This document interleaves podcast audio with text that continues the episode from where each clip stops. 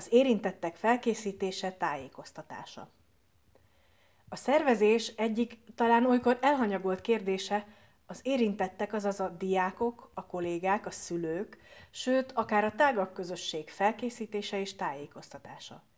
Pedig ez kulcskérdés lehet a program sikerében. A diákok esetén ez valamennyire azért magától értetődő, hiszen már előre tudniuk kell a megszokott óra és heti rend megváltozásáról, a tematikus nap őket érintő legfontosabb részleteiről.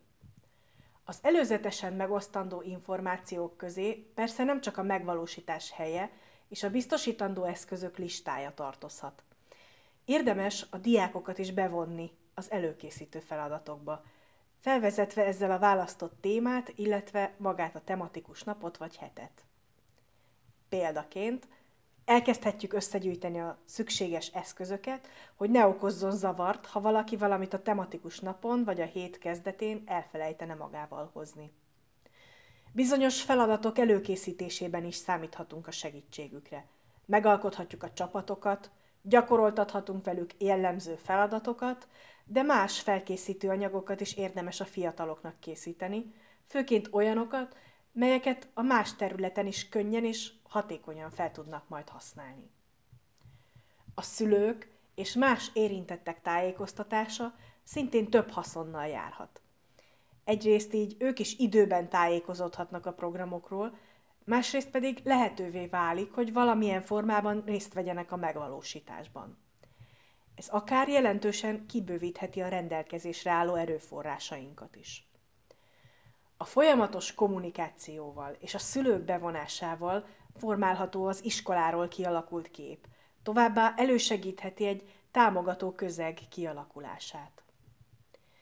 De milyen eszközök állnak ehhez a rendelkezésünkre? Mai modern világunk e tekintetben rengeteg lehetőséget rejt magában, ebből most hármat külön ki is emelünk.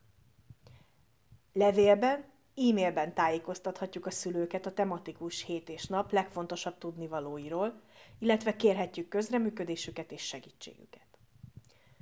A tematikus hét előtt tarthatunk egy megbeszélést a családok számára, ahol áttekintést adhatunk a munka folyamatáról, céljairól, várható eredményeiről. A megbeszélésekhez, tájékoztatókhoz érdemes egy rövid bemutatót készíteni, PPT-ben vagy Preziben vagy az előző programokról szóló rövid videóval is bemutathatjuk a legfontosabb jellemzőket. Harmadsorban pedig készíthetünk a programról digitális tájékoztató plakátot is, melyet az iskola feltölthet saját honlapjára, vagy elküldhet e-mailben a szülőknek. A digitális tananyagban megtalálható gyűjteményben összeszedtünk néhány mintát, példát a különböző típusú tájékoztatóanyagokra. A listában találhat PPT sablont, tájékoztató levélmintát, valamint plakátterveket, melyeket olyan online alkalmazás, alkalmazásokkal készítettek, mint például a PictoChart. Legyenek ezek az információk inspirálóak az önök számára hasonló tartalmak elkészítéséhez.